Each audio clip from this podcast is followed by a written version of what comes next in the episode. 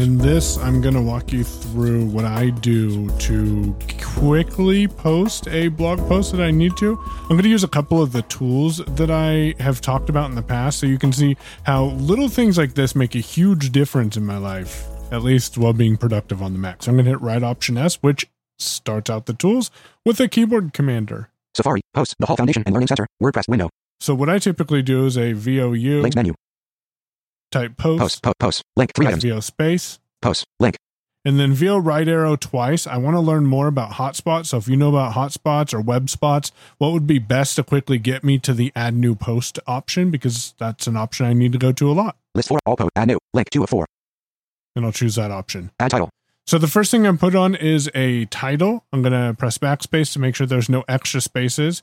And in this instance, I want to use the abbreviation SLM space. paste, And you heard a sound that now shows me. site lost month February 2023, selected, And so I am posting this on January 25th, 2, 53 p.m., January 25th. So what it did is it added a month and then put the word for the month and then the year 2023. So I'm going to press enter. empty block, start writing or type forward slash to choose a block, This puts me on an empty block. I'm going to tap the slash key.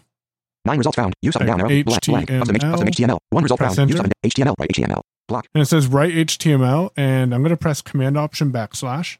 site lost month in February 2023, And there's the text that I was working with right there that one that I used to build out the text expander snippet. But if I down arrow, less than H1 equals February 2023, and that's what I want, it's the custom HTML. So I'll enter that. so paste, And so now that's there. So I'll press escape.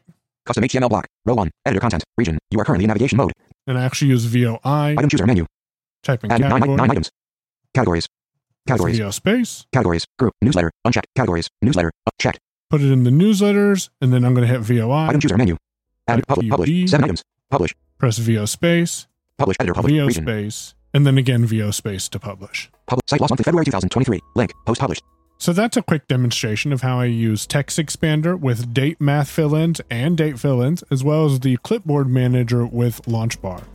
There's a lot more that I'm learning about LaunchBar, and I've been using it for a while now that are just blowing my mind. So if you want more information about this or you have questions about some of the content you found, head on over to payon.live and don't forget to join us on Unmute Presents every Tuesday at 10 a.m. Pacific time. That's 1 p.m. Eastern, acb.community for more info.